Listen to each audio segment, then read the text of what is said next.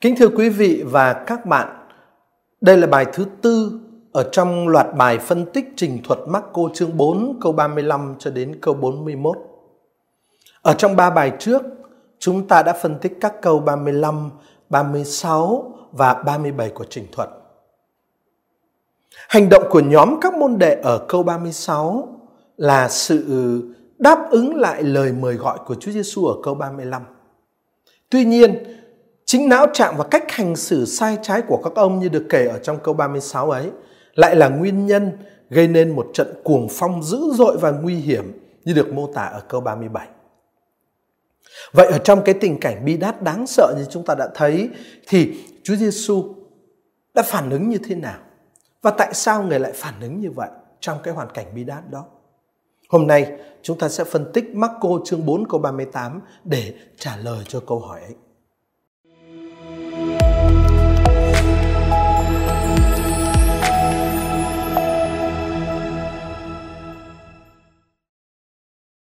Giả Marco cho thấy cách hành động của Chúa Giêsu khi um, các môn đệ phải đối diện với nguy hiểm của trận cuồng phong lớn thì hoàn toàn trái ngược với cái tình cảnh nguy cấp của nhóm các môn đệ. Thánh Marco viết ở câu 38a Còn người, người đang ở đàng lái dựa vào chiếc gối mà ngủ. Khi trận cuồng phong dữ dội nổi lên, sóng ập vào thuyền và khiến thuyền gần chìm. Nhưng Chúa Giêsu thì vẫn ở đằng lái, dựa vào chiếc gối mà ngủ. Mở đầu câu 38a là đại từ autos. Vị trí khởi đầu này có giá trị nhấn mạnh ở trong tiếng Hy Lạp, trong văn phong Hy Lạp là như vậy. Và khi chữ autos được đặt ở vị trí khởi đầu như thế, nó khắc họa rõ nét sự đối ngược hoàn toàn trong thái độ của Chúa Giêsu đối lại với tình cảnh đầy nguy hiểm mà tác giả vừa mô tả trước đó ở câu 37. Vì thế cho nên chúng ta phải dịch theo kiểu nhấn mạnh con người thì người đang ở đằng lái, còn người thì người đang. Hay là chúng ta thấy có một sự nhấn mạnh cái sự đối lập giữa thái độ của Chúa Giêsu với thái độ của các môn đệ. Chúng ta đã nói khi, khi phân tích câu 36 đúng là các môn đệ đã thực hiện mệnh lệnh của Chúa Giêsu đấy, nhưng mà các ông lại đã hành động bất chấp các nguyên tắc của chính Chúa Giêsu và như thế chính các ông đã đẩy Chúa Giêsu vào tình cảnh không hoạt động. Bởi vì người không thể người không thể cùng làm việc với các ông cùng hoạt động với các ông trong một sứ vụ đi ngược với sứ điệp tin mừng của chính bản thân người. Cho dù trận cuồng phong kia có kinh hoàng đến thế nào đi nữa và Chúa Giêsu có yêu thương và quan tâm đến các môn đệ thế nào đi nữa thì Ngài cũng sẽ chỉ có thể ra tay hành động nếu nếu các môn đệ chạy đến với Ngài, tức là các môn đệ tôn trọng quyền năng và sứ điệp của Ngài.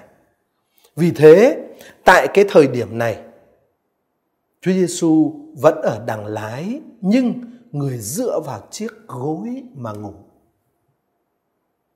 Thánh Marco tả Chúa Giêsu đang ở đằng lái Chúng ta hãy dừng lại để phân tích chi tiết này. Đàng lái là chỗ của người điều khiển chiếc thuyền. Thế nhưng mà trong thực tế, các môn đệ ngay từ câu 36 đã không để cho Chúa Giêsu hướng dẫn cuộc hành trình.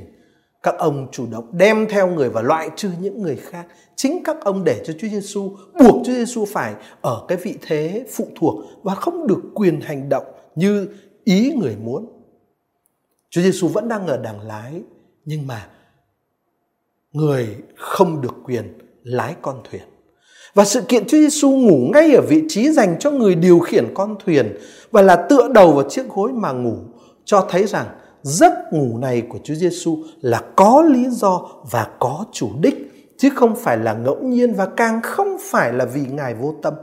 Đó là bởi vì các môn đệ đã không để cho Ngài được quyền hướng dẫn cuộc hành trình thừa sai đâu. Và đồng thời cái hành động này của Chúa Giêsu đang ngủ ở đằng lái khi sóng gió nổi lên đấy, hành động này chứng tỏ Chúa Giêsu không cảm thấy bị trận cuồng phong đe dọa. Chương trình của Chúa Giêsu sẽ không bị thất bại bất chấp sự bất trung của nhóm môn đệ này. Cho nên sự kiện Chúa Giêsu ngủ là một sự kiện cho thấy cái đe dọa, cái cuộc trận cuồng phong sẽ không ảnh hưởng đến sứ vụ của ngài. Rồi cái sự kiện Chúa Giêsu ngủ, tức là sự hiện diện của ngài không được cảm nhận. Đây là một dấu hiệu mới nữa cho thấy trình thuật này có giá trị nói trước về một thực tế sẽ xảy ra sau sự phục sinh của Chúa Giêsu trong việc hội thánh loan báo tin mừng cho dân ngoại. Đó là cái tình cảnh Chúa Giêsu như thể bị coi là đã chết mà chưa sống lại. Thực ra thì Chúa Giêsu luôn luôn tỏ mình đang sống khi cộng đoàn môn đệ hiệp nhất với Ngài và họ hoạt động trong sự hiệp nhất với Ngài.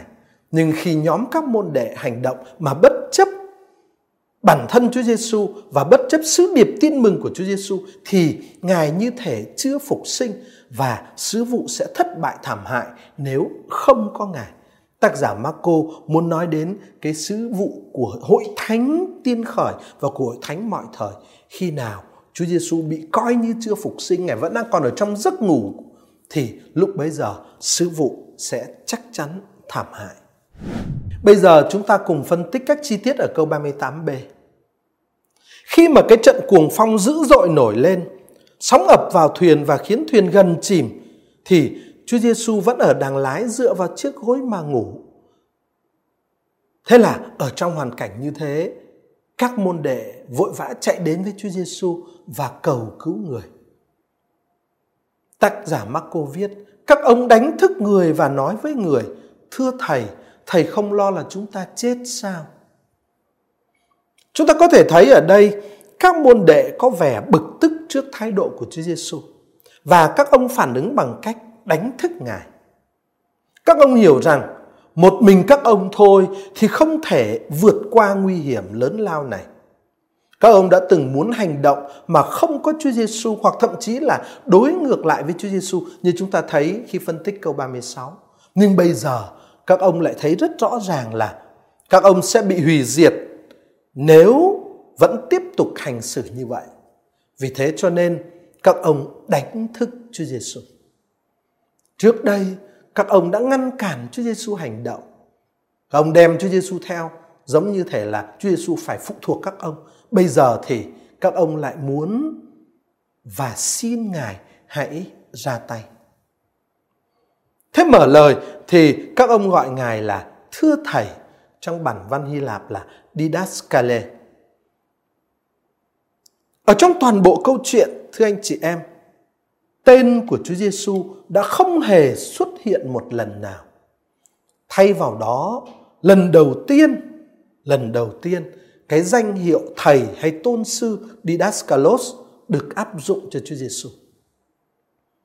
Cái danh hiệu Didaskalos, thầy hay tôn sư có liên quan đến hoạt động giảng dạy. Tất nhiên là hoạt động giảng dạy trước đây của Chúa Giêsu. Và cái cái danh xưng này thì phù hợp với danh xưng các môn đệ của người đã được nói ở trước trình thuật chúng ta đang phân tích ở câu 4, chương 4, câu 34, xin lỗi anh chị em. À, tuy nhiên, tuy nhiên, bây giờ ở trong trình thuật này, Thánh Marco không hề nói những người đối thoại với Chúa Giêsu là các môn đệ. Họ gọi Chúa Giêsu Didaskalos nhưng mà chính tác giả thì lại không hề cho họ cái tư cách là môn đệ. Bởi sao vậy? Bởi vì bất chấp những lời giải thích mà Chúa Giêsu đã đưa ra cho họ khi Ngài giải thích các dụ ngôn trước trình thuật ờ, vượt biển này, các môn đệ này đã vẫn không chấp nhận sứ điệp tin mừng phổ quát của người. Các ông chưa thực sự là môn đệ của người, cho dù các ông gọi người là Didaskalos. Dẫu sao thì chúng ta thấy các môn đệ ở đây cũng đã mở lời với Chúa Giêsu bằng cách gọi người với cái tôn hiệu rất là cao quý Didaskalos. Thực ra thì có hai hàm ý của các môn đệ khi họ sử dụng danh hiệu Didaskalos để thưa với Chúa Giêsu trong hoàn cảnh cuồng phong này.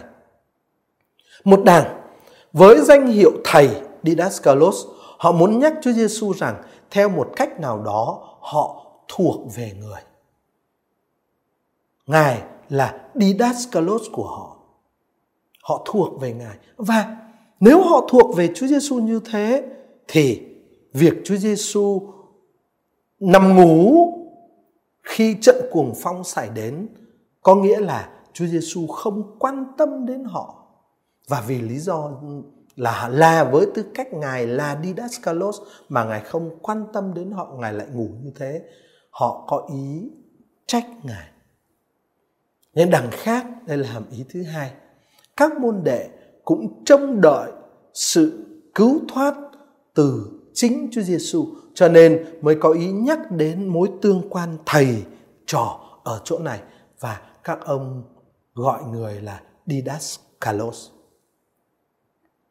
Thế cái phản ứng đó của các môn đệ đã xảy ra khi họ thấy bản thân mình bị đe dọa tính mạng. Cho đến cái lúc này, họ đã luôn luôn tin tưởng vào chính bản thân họ. Bây giờ họ không thấy gì ngoài sự hoàn toàn hủy hoại sắp xảy ra và họ cầu cứu Chúa Giêsu. Trước sự thất bại của mình, họ đổ hết mọi trách nhiệm lên đầu Chúa Giêsu. Tình cảnh này là do Chúa Giêsu không quan tâm. Thực ra thì thưa các bạn, các môn đệ ở đây lo cho bản thân mình hơn là lo cho Chúa Giêsu khi họ nói chúng ta sẽ chết, chúng ta sắp chết. Họ tin vào quyền năng của Chúa Giêsu nhưng mà họ lại nghi ngờ tình yêu của người bằng chứng là họ trách người thầy không quan tâm sao chúng ta sắp chết mà thầy không quan tâm sao đây thật sự là một sự xúc phạm lớn nhất mà họ có thể làm đối với Chúa Giêsu. Và với cái phản ứng này, họ cho thấy họ vẫn không ở với người như cái ước muốn và mục tiêu của người khi người lập nhóm 12 mà Thánh Marco nói ở chương 3 câu 14. Bản thân Chúa Giêsu thì vẫn tiếp tục ở với các môn đệ và sự trung tín của người với các ông thì không bao giờ phai lạt người không bao giờ lừa dối, nhưng chính các ông thì các ông lại nghi ngờ tình yêu và sự quan tâm của người đang khi thực tế khách quan là trận cuồng phong và cơn sóng dữ là do các ông gây nên.